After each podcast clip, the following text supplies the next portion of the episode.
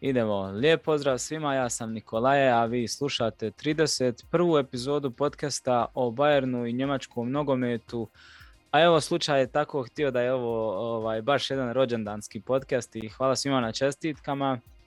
E, na početku bih odmah da pozdravim ideju našeg pratitelja Ivana Pupića Vurilja koji je poželio evo da sastavimo najboljih 11 Bajerna, pa evo pozivam sve da slobodno pošalju komentar ispod videa ili na Facebook stranici ovaj, Radio Miller svoje prijedloge, a sada ću pročitat uh, Ivanovih najboljih 11 Bajerna po nekom njegovom uh, štimungu i praćenju. Znači na golu je Neuer, zatim Lam, Hummels, Boateng i Alaba ili Davis, što je blizu kako kaže, Zatim u sredini ovaj, Kimih i Mateus, zanimljivo, i gore su Robin Miller ili Tiago i Ribery i naravno u napadu Lewandowski, a trener bio Jupp Heynckes. Jako zanimljivo, tako da evo poziv svima pošaljite i vi svoji šta mislite o najboljoj postavi Bajerna ikada i koje, koje, kako koje razdoblje Bajerna pratio i o kojim igračima najbolje zna u biti. Uh, Bundesliga je na dvosedmičnoj pardon, pauzi, uh, nema utakmica do četvrtog drugog, do petka, znači kada se otvara 21. kolo, ali ima zato jako zanimljivih i šokantnih tema, malo manje lijepih i šta ja znam, ovaj, uh, jedna od njih je i to da se nastavlja otimačina nogometa od nas, kradu nam ga jednostavno, otimaju na sve načine, a najnoviji je da, da nas pljačkaju da, da bismo gledali neometano nogomet koji volimo, pljačkaju svi, a najnovija pljačka dolazi iz Dazona, uh, stream platforme koja raste zadnjih godina baš svjetlosnom brzinom, a tako rastu i, i cijene.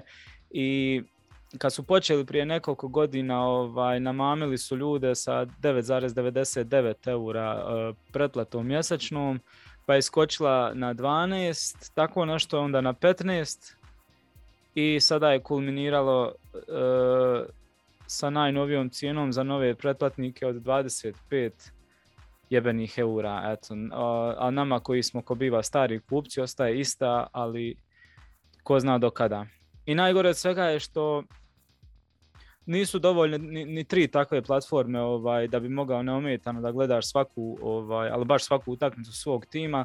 Recimo uh, ja da bi ispratio svaku utakmicu Bayerna uh, plaćam i Dazon i Sky i Amazon pretplatu i plaćam i ove zemaljske kanale koje moraš jer ponekad i na njima bude neka tekma. Ako uzmu sad tajnice recimo ako uzme kup ili super kup ili jedinica ili nemam pojma nebitno ovaj, treba ti mjesečno preko 100 eura da bi uspio pogledati svaku utakmicu svog kluba, jednostavno ludnica. Ovaj.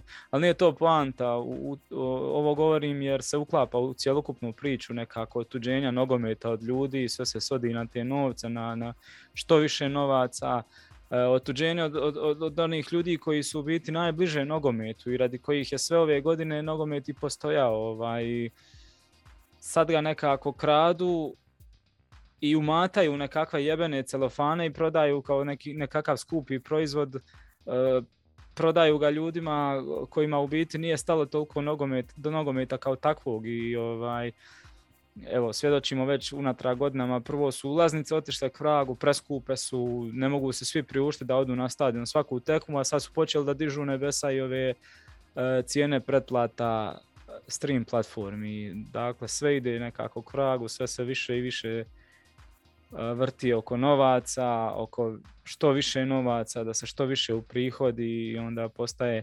neizdrživo za, za, za neku normalnu srednju klasu, ono, sve, sve više i više moraš plaćati da bi, da bi nešto pogledao, da bi, ne znam, ne znam, ne znam. Zaista sve ode k vragu i teško je to sve onaj malo gledat, ali eto, šta ćeš, nekako se moramo boriti i prilagođavati. Uh, opet još jedna ovaj tužna tema. Zule odlazi besplatno na ljeto i ovaj kakav god bio moraš se zapitat gdje i zašto je krenulo loše da izgubiš uh, u najmanju ruku solidnog štopera i onda još odeti besplatno uz to i reprezentativac i nekako već dugo ta trakavica traje i bilo je jasno da tu nešto ne štima, inače bi se oni dogovorili mnogo brže jer Zule je igrač koji može zaista odigrati na vrhunskoj razini, tu nema dvojbe, ako je zdrav i u, i u dobroj fizičkoj spremi, to je to ono. E, nikad nije zaredao ni neke velike kikseve, većinom je bio pouzdan, ono, stasiti štoper od gotovo 2 metra i 100 kila, borben jak, a uz to sve sa nevjerojatno dobrom tehnikom ovaj, za takvu jednu ljudeskaru i uh, uz to još solidno mogao e, dobro zakrpiti u vanrednim situacijama i, i bekovsku poziciju i šta sve već ne. Ovaj, um, jedini problem s njim je bio taj da se eto, nije mogao ili nije želio kontrolirati sa hranom, ovaj, dok je, s jedne strane si imao Levandovskog i Millera koji već godinama u, u gram paze koliko će i šta će i kada će to nešto pojest, ovaj, prate te nutritivne vrijednosti hrane do u najsitniji detalj, a s druge strane imaš Niklasa Zulea koji ovaj, javno u intervju nekoliko puta, u nekoliko intervjua sam čitao, ovaj govori o tome kako jednostavno se ne može pomoći jer obožava, obožava burgere i, i, i najmanje dva puta sedmično se počasti sa njima i ono, to je to, ono, hladno ispali takvo nešto i ok, on jeste mlad, e, za razliku sa ovo poređenja sa Lewandowskim i Millerom i nije kao ova dvojica jel, u tim godinama da moraju izlačiti maksimum iz, iz, iz svog tijela i da moraju sve to pratiti baš u, detalje ali ne možeš imati jednostavno preko 100 kila i doći na pripreme ili ovaj to si dozvoliti u finišu sezone kad klub igra onaj najvažnije prest, on, najvažnije utakmice koje lome sezonu. I tad, I tad te mora trener poslati dvije sedmice na hlađenje i u neki program ne bi se malo dozvao, ne bi smršao koju kilu i ovaj. Šta hoću da kažem, ovaj, ne mislim da je ovo razlog ikakav, ali tu je nastao dio razilaženja jer e, to je bilo više puta procurlo iz kluba i, i, i, i mediji to tako šta jedva dočekali, naravno da, da, da očerupaju bucu Zula e, kako voli da, da ručki, kako ga u klubu ne uspijevaju natjerati uopšte da, da, da postigne optimum, da, da, da, da uganja taj neki idealan BMI i da uz sav talenat i znanje može isporučiti konstantno kvalitetne igre. Čovjek je pet godina u Bayernu i, i, i odlučio je da ne želi nikakav ugovor potpisivati više nakon što su mu u biti sad ponudili nekakav ugovor na pet godina, ali u srednjem platežnom rangu, što ga je djelomično i uvrijedilo i razočaralo. To znači da se čovjek ne osjeća i ne želi, e, ne želi više biti tu. Ne osjeća ni podršku već odavno, to se isto znalo i javno govorilo i to je to. Bayern kao i sa Tiagom i Alabom ima i takako šta da žali, ali ovaj, ne želi praviti probleme i, i mirno pušta igrača, ovaj, iako bi ga sad, moglo bi ga se poslati ovaj, na tribinu i dati šansu nekome drugome, recimo Nianzu ili Pavaru na štoperu, i, a sve je to kocka i, i sve to loše ozračje. Ako ga pošalješ na tribine, nisi baš niti korektan, to bi se vuklo po, po medijima non stop, mogu misliti kako bi oni trakavicu od toga svega napravili. Uh, Bayern to ne želi jednostavno, ma koliko bio i FC Hollywood i ne treba im to trenutno.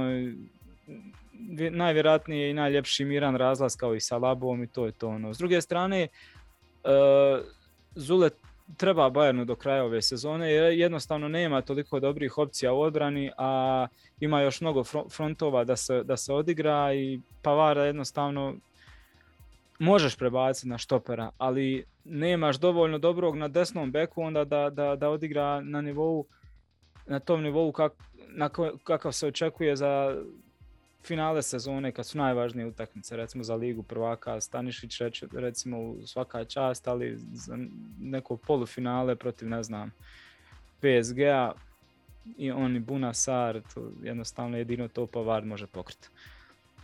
Uh, nadalje može se uzeti u obzir Nijancu, i, on je još premlad, neiskusan, da, da preuzme takav jedan teret, da uskoči na Zulovo mjesto. A, ti na štoperu si ostao jedino sa Upamekanom i Hernandezom kao prvim i ozbiljnim opcijama i recimo ozljeda, kartoni, a dolazi ti nekako četvrt finale Lige prvaka i šta onda? jednostavno onda moraš imati Zulea koji, koji se tu već naigrao takvih utakmica, dosta ima iskustvo i koji će korektno doljeta, ja sam siguran, sve odigrati šta bude trebalo i, i da će dati sve od sebe, u to uopće ne, ne sumnjam. E, ne znam šta vi mislite i šta, šta želite najradije da se dogodi sa, sa ovim slučajem, ono, napišite u komentaru ispod videa, vjerujem da ima zanimljivih razmišljanja, zanimljivih prijedloga, ovaj, da malo debatiramo. Samo evo, da napomenem i to da ne zaboravim da je Zule imao tokom karijere i dva puknuća ovaj, križnih ligamenata što je uh, nije ni malo bezazlano u nekim pregovorima, vjerujem da je Bayern i to imao na umu, ovaj, imao u vidu u biti, i, a to je jako teška, jako ozbiljna povreda, tako da onaj, sve se, sve se mora sagledati. Um, jedna od opcija je isto da se odmah dovede Deni Zakarija iz Gladbaha koji je sa 1,91 jako visok, može pokriti znači štopersku poziciju defanzivnog veznog i srednjeg veznog po potrebi. Ono, jako zahvalan igrač, solidno rješenje za malo novaca, ne bi sad koštao trenutno više od 5-6 milijuna možda, na ljeto je besplatan.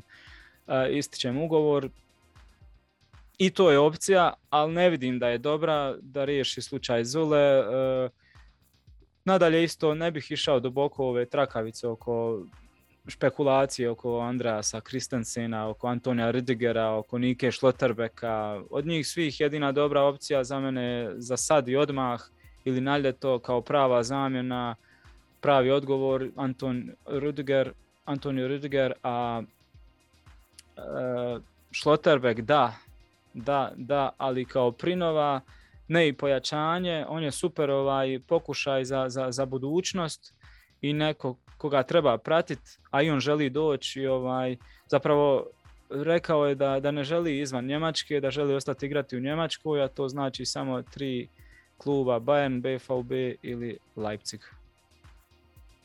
Ne vidim da neki treći. A dečko ima potencijala za, za velike stvari.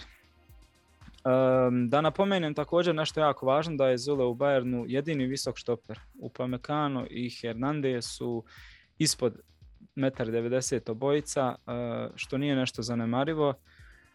Ok, ono, skočni su i sve se može nadomjestiti i, i nekako istrenirati, ali visok štoper, pokretan i brz je nešto jako, jako, jako dragocjeno. Um, iskreno sam se nadao jel, da je Zule profil igrača poput Lama, Kimiha, Millera, znate oni koji ostaju do kraja karijere u, u, u Bayernu, ali nažalost eto, ispostavilo se da, da, da, da, to nije tako. Da to nije tako i, i, i već dugo je trajala ta trakavica i žao mi je što odlazi, iskreno, ali to je to šteta i sretno mu bilo. Uh, uz Zulea je aktualno uh, ponovno rješavanje i dvojice golmana u, u, u Bayernu. Uh, sa njima i pitanje Tonija Tapalovića kao pomoćno, kao golmanskog trenera golmana o kojemu ću se malo nadovezati u ovom kratkom rentu o golmanima. od igrača kojima ističe ugovor uskoro ostali su još Gnabry, Miller, Neuer, E, zadnji od njih, Manuel Neuer, jel, nema ništa protiv toga da završi karijeru u Bayernu i sve drugačije bi bilo ono katastrofalno. To znači da, da se taj ugovor od 2023. produžuje na 25. vrlo vjerojatno. E, a to povlači još najmanje dvije stvari. Pitanje Nbela i ostanak Tonija Tapalovića uz Nojera do kraja tog ugovora. Prvo, Aleksandar Nebel, on je ovaj, on ne želi i ne može i ne smije biti rezervna opcija, to ni pošto ne bi volio jer mlad je, talentiran golman i sjedenje na klupi će mu donijeti samo stagnaciju i propast, dakle to ni pošto ne, mi se ne sviđa i ne bi volio i neće se to ni desiti. E, ili će biti na posudbama dok Neuer ne odluči kazati zbogom ili će ga Bayern prodati odmah sa nekom recimo opcijom prvenstva kupnje otkupa poslije uh, puna predogovorenoj cijeni, to se znalo često dešavati u, u nogometu, tipa da ga prodaju evo na primjer u neki ovaj Freiburg za 5 milijuna stave klauzulu da ga mogu vratiti ako budu htjeli za recimo 12 milijuna nakon treće godine ugovora ili slično, ovaj, to se može vrlo lako postaviti. Ali mora se nekako riješiti, evo ne znam šta vi mislite o tome, šta da se radi sa Nibelom. Mlad je, perspektivan, ali očito sada imamo problem. Pišite prijedloge i mišljenja da malo raspravljamo i o tome. A druga stvar je da Noer u pregovorima uvijek ima napomenu da samo s Tonijem Tapalovićem nastavlja raditi. Ako njega nema tu, ne želi tu biti ni Noer, ne želi raditi bez njega, potpisivati ugovor. E, tako je bilo u svakom dosadašnjem ugovoru kada je produžavao s Bayernom, tako je bilo i kada je dolazio, pa je Tapalović išao kod Jupa na razgovor i ovaj, kažu da je to trajalo kratko jer ga je Toni Tapalović vrlo brzo oduševio i Jupi odmah pristao da Toni bude dio stručnog tima. Postavlja se pitanje zašto je on tako važan Noeru, ovaj, ali i Bayern, ne samo Noeru i Bayernu i zašto ga treba zadržati u stručnom stožeru. Uh, Toni, e, Toni Tapalović je rođen u Gelsenkirchenu kao i Neuer i ovaj, obojica su ponikli u Šalke. To je prva poveznica, tu su se i upoznali i e, dok je Toni bio stariji golman, Manu je tad kao klinac imao 16-17 godina i već su tada se družili, već su tada kliknuli ovaj, i već tada ga je Toni počeo školovati ovaj, sa savjetima, i, a Manu je to sve upijao i kasnije jel, Toni je bio rezerva Manuel Neuer jedno vrijeme u Šalku dok je bio Mirko Slomka tamo. Uh, za Tonija Tapalovića kažu da, da, da ono, često vole napisati da, da, da je on ovaj, tajna, tajnovita neka osoba koja stoji iza uspjeha Manuela Neuera, niko ne zna kako i zašto se to dešava i šta se dešava i da ga je on odškolovao u, u, u jednog posebnog vratara jel, koji, koji zna ekstremno dobro igrati s loptom i, i koji izlazi kao dodatni štoper u izgradnju napada, što je ono nešto što je potreba modernog nogometa kad imaš dodatnu opciju pod presingom, a sigurno. Ovaj, i, i, I sjećate se one utakmice na svjetskom prvenstvu protiv Alžira 2014. kada je Neuer imao 59 dodira s loptom, ovaj, od toga je čak 21 dodir bio izvan kaznenog prostora. Dobro, e, igrali su se produžeci, ali ovaj, stvarno brojke kakve neki štoperi nemaju u, jednoj utakmici. Ovaj, ali to nije samo Tonijeva zasluga, nego je to zasluga tadašnje poznate Šalkove golmanske škole ovaj, koju je predvodio Lotar Matušak, e, od kojeg su svi učili u biti. On, on se držao baš toga i izrazito se fokusirao na, na, na, na igru s loptom da stvori golmane koji umiju dodavati, koji umiju driblati i eto šta se desilo, stvorili su Manuela Noera, ovaj, kojega je Guardiola zaista, zaista htio u jednoj utakmici staviti u vezni red, a kad je to Pep htio, onda perfekcionist, onda zaista znaš da je Manu bio na toj razini da, da može to odigrati. I jedva su ga uspjeli od toga odgovoriti Karl Heinz Rummenigge i Beckenbauer svoje vremeno. Uh, Toni Tapalović je, kao što sam rekao, rođen u Gelsenkirchenu, igrao je za Schalke, za Bochum, uh, Erdinger, Kickers Offenbach i za Mainz drugu ekipu. I nije imao neku sjajnu karijeru, naravno. E, ima brata Filipa koji je bio također nogometaš, karijeru je završio 2009. To je zanimljivo u Rijeci, u HNL-u, Hrvatskoj nogometnoj ligi.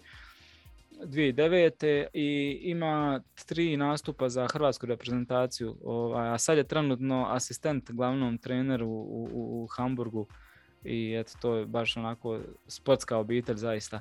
I ovaj, a dok, dok brat Filip često se javlja medijima, ovaj, bude u novinama, e, ima intervjue i tako dalje i tako dalje, to nije e, njegova sušta suprotnost, ne, ne želi se eksponirati, nigdje ga nema, nigdje ne možete pronaći nekakav njegov veliki intervju, video ili bilo šta, ovaj, vrlo je, vrlo je oskudan, siromašan internet sa tim stvarima o njemu i jednom ga je novinar iz večernjeg lista ovaj, kontaktirao i molio ga da, da, da naprave jedan veliki intervju. I kada su dogovarali Toni Tapalović u startu ovaj, poslao SMS gdje je kazao da je on samo trener golmana i da nema ništa za reći, onaj, da, da on nije tip za intervjue i to je to. Uredno se ispričao uz ali nije pristao. Zanimljivo. A, još nešto što je zanimljivo u Flikova doba, mogli ste primijetiti da je Toni Tapalović bio jako puno involviran u same odluke uz na terenu za vrijeme utakmice uz teren. Često je davao savjeta Fliku, često se Flik savjetovao sa njim, tražio mišljenja. Također Tapalović je davao ovaj, podrobnije upute o igračima koji ulaze u igru, crtao im šta trebaju raditi, kako da odigraju, na šta da se fokusiraju. To govori zaista jako puno o njemu kao ovaj, nogometnom znalcu, a ne samo treneru golmana i ali evo sad ipak ja, Nagelsmann ima svoj e, tim i to ni kao, kako uspijevamo vidjeti, ono malo manje učestvuje u takvim odlukama, ali isto jedna super stvar koja dosta govori o njemu kako je bio sa flikom jako aktivan. Čovjek e, očito dobro razumije i taktiku i odlično neke stvari vidi usred utakmice i, i, i može utjecati nekim savjetima i promjenama i treneru i šta ja znam jedna super stvar. Uh, evo, svakako da je važna, jako važna, rekao bih, karika i drago mi je da je u Bayernu, makar evo, dok se, dok se Manu ne umirovi, a za dalje ćemo vidjeti šta će i kako će dalje biti.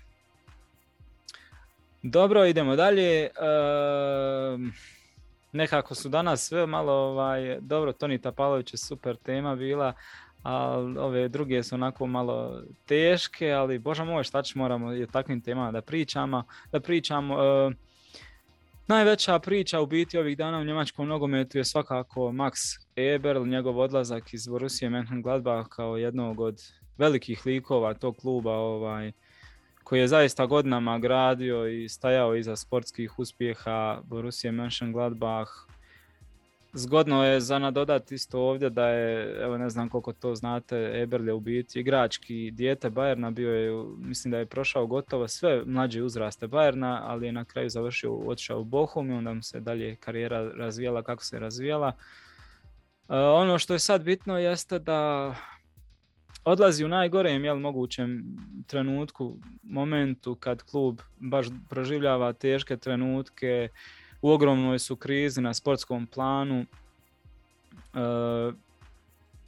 ali je i to jako znakovito da mu je evo, došlo do grla toliko da nije mogao dočekati ni, ni, ni kraj sezone, da je morao jednostavno obznaniti odlazak sad i odmah i, i, iako jako teška situacija u klubu, ali zdravlje je na prvom mjestu i tu nema nikakvih dvojbi zaista. Onaj čovjek je sazvao pres konferenciju i u suzama, ono, hrvajući se sa emocijama, otvorio se brutalno javnosti, ono, koja ne zna baš za empatiju i ta ista javnost je zapravo predvođena nekakvim lešinarskim medijima, ušla u špekulacije zašto Max odlazi, je li u pitanju neki novi posao, je li bježi iz Borusije, bježi od problema, ima bolju ponudu od nekog drugog kluba, pa su ga onda počeli seliti od destinacije do destinacije i preselili su ga u biti u Bayern i zamalo su ga u Gladbachu postavili na stup srama ovaj, kao izdajnika i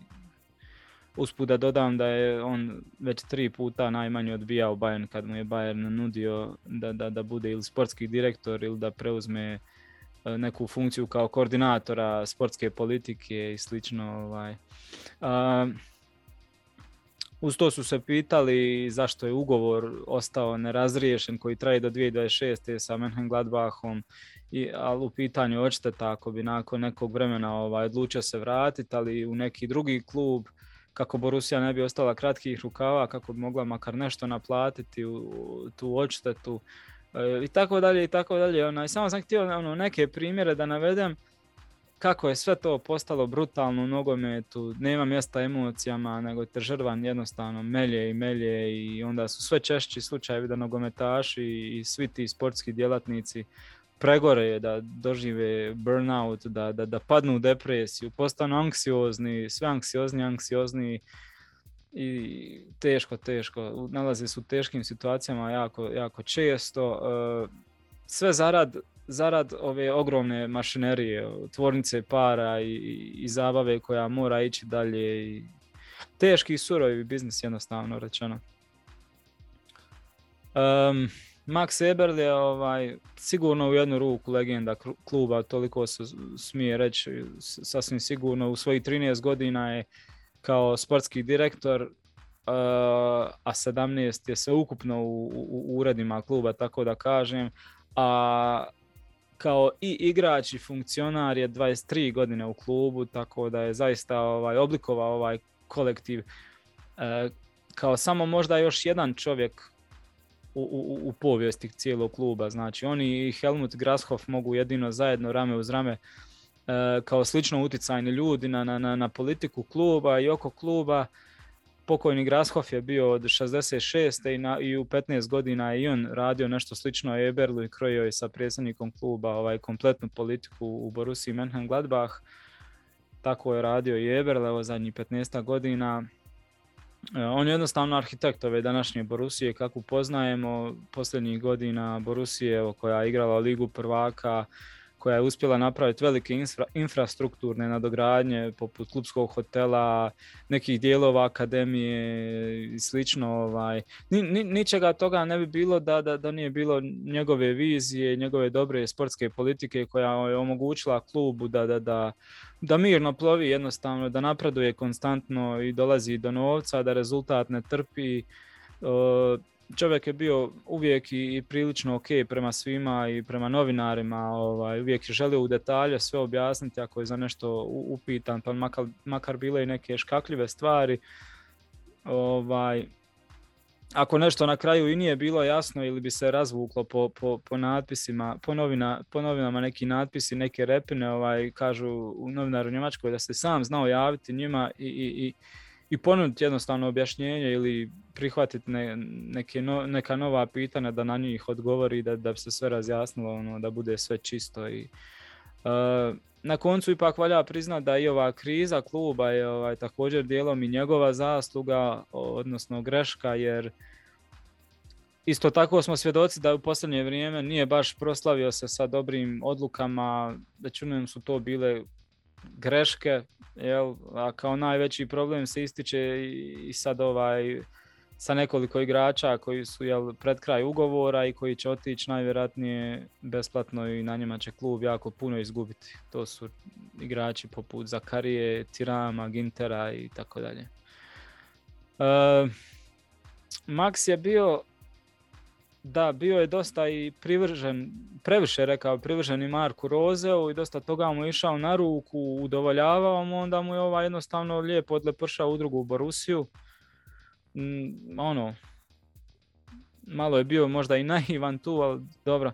Uh, unatoč svemu ipak ovaj, to sve ne može, ne može pokvariti sve one dobre stvari, zasluge koje je napravio za klub godinama prije i ali eto, da budem objektivan, moramo spomenuti sve i dobre i loše stvari, i pluseve i minuse, i pozitivno i negativno. I nekako se sad krug evo zatvara, u biti preuzeo je Borusiju kao kandidata u borbi za opstanak i digao je do visina da su svake godine igrali bili kandidati za Europu ili bili su u gornjem dijelu tabele, bili su obezbijeđeni svakako i novčano i nisu bili u nekim krizama. Sad odlazi, nažalost, i ostavlja klub u donjem dijelu tablice i u krizi slično kako ga i zatekao. Dobro, ne baš slično, ali eto, ipak simbolično je malo. ali to ti je sport jednostavno i ali da njega nije bilo, vjerojatno bi Gladbach imao sličnu sudbinu poput nekih velikana koji se sad nalaze u Cvajti. Vrlo, vrlo, vrlo izvjesno ovaj. E, Gladbach je kao jedina ekipa jel, koja je ove sezone ne samo namučila, nego i osramotila Bayern sa dva poraza i jednim remijem. Trenutno su u borbi za opstanak, što je onako baš nevjerojatno i da je od tako jednog kluba sa glavom i repom e, u samo nekoliko mjeseci se došlo do toga da evo, ništa neštima, da se nekako raspada po šavovima, Adi Hiter ne uspiva nikako razmrdati igrače, izgledaju bljutavo, beživotno, a onda i ovo sve sad sa Maxom, njegovim nasljednikom koji je trebao biti trajno ovaj njegov nasljednik uh, izvjesni Štefan Korel. Štefan Korel, uh, on je inače šef skautske službe, do, do sada je to bio i, i i glavna je želja bila u klubu da on zamijeni Eberla sve, svakako kad se Eberl umirovi, ali evo sad je silom prilika ovaj, ponuđena mu je ta pozicija iznenadno odmah i sada i ranije nego što su mislili, ali čovjek je prihvatio samo dok ne pronađu zamjenu jer je im se zahvalio i rekao je da on nije za tu poziciju i radije je volio da, da nastavi rad u tišini i sjeni kao, kao šef skautske službe i to je to. Još jedan udarac ovaj, kojem se nisu nadali u Gladbachu, tako da su u potrazi za novim za novim ovaj, sportskim direktorom. Spominju se već neka imena, ali to je sve neozbiljno, nećemo, nećemo ni komentirati dok se nešto ne malo bolje, znatnije ne promijeni, ne bude se bolje znalo. Ovaj, ali eto, kao, kao da nekako da je Gladbach sad upao u, u nekakvu situaciju sa milijun problema koji ih muče sa svih strana i ne nalaze, ne prestaje to, ono, samo se nižu jedan za drugim i uh, Korel je bivši igrač Borusije i ovaj, on je isto kao Jeber od umirovljenja je počeo rad za klubski marketinški dio pa je napredovao do glavnog čovjeka te skautske službe i zajedno sa Eberlom je odlično funkcionirao. Oni su ovo skupa krojili ovo godinama tu sportsku politiku i čovjek ima nuo za talente i oni Max su zaista bili ono, dobar ta, tandem, odradili su dobrih poslova, nanišli neke jako dobre talente poput primjer Koadija Koneana i tako dalje. Ovaj. E, šta reći, evo, jedna jako teška priča, sumorna, ali jako važna, želio sam baš da istaknem malo i radi nekih drugih stvari, kako iz kuta nogometa, kuta Bundeslige, jer zaista odlazi iz Bundeslige jedan od najboljih menadžera, to moramo složiti a pogotovo iz ugla zdravlja sportskih djelatnika, što je jako, jako, jako, jako važna stvar. Čovjek se ovaj, otvorio na pres konferenciji između ostalog je izgovorio i neku rečencu u smislu ono, želim samo izaći iz ovog svega i ne želim više ništa imati sa ovim nogometom.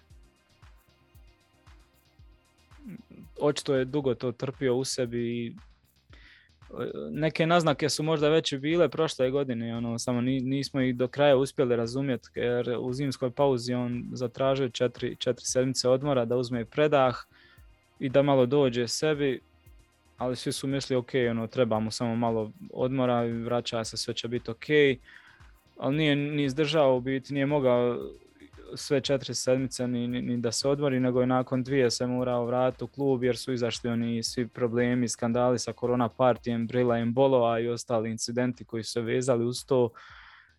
Ono, teška situacija pored svega. Žao mi je zaista da odlazi jedan takav lik iz nogometa i pogotovo jer posljednje vrijeme odlazi dosta takvih ličnosti koji su bili nekako godinama već slika lige, bili su ono važan dio te lige, ali odlazi čovjek kojemu je dosta, jednostavno koji je pregorio i koji hitno treba mir da spasi ono malo života u sebi što mu je ostalo i kaže da mu je nogomet i cijeli taj svijet zaista bio ono nešto što mu je izazivalo radost, ali da sad trenutno ga iz tog svijeta malo šta više raduje. I to je ono kad, kad vidiš da je čovjek gotov sigurno. Želim mu da se što prije oporavi, a ako nekad eto, smogne snage i osjeti ponovno ljubav u nogometu, neka se i vrati, jedva ćemo dočekati to ko ne bi volio, ali to treba biti zaista svima sporedna stvar i jer zdravlje, zdravlje je iznad svega, nisu ni oni mašine i treba malo nešto da se promijeni oko toga, da se malo ozbiljnije gleda prema tome i mi svi trebamo prestati biti biti lešinari i ove ljude čerupat. Treba nam svima malo više empatije, malo više senzibiliteta za druge, prema drugima, tako ono, jednostavno više suosjećanja, više obzirnosti, to je to ono. Eto, s ovime bih i da završim za ovu 31. epizodu. Bila je to evo još jedna epizoda podcasta Radio Miller. Hvala vam i do sljedećeg puta. Doviđenja. Ćao. Meep, meep, meep, meep, the Roadrunner. Scheiße. müssen zeigen, yes, ich will. Samstag, diese Spieler müssen zeigen mich. Es seien die Fans, müssen alleine das Spiel gewinnen. Müssen alleine das Spiel gewinnen. Ich bin müde jetzt, erwarte diese Spieler, äh, verteidige diese Spieler. Ich habe immer die Schuld über diese Spieler. Einer ist Mario, einer ist der andere Mehmet. Stunzen sprechen nicht, hat gespielt nur 25% des Spiels. Cabe certo.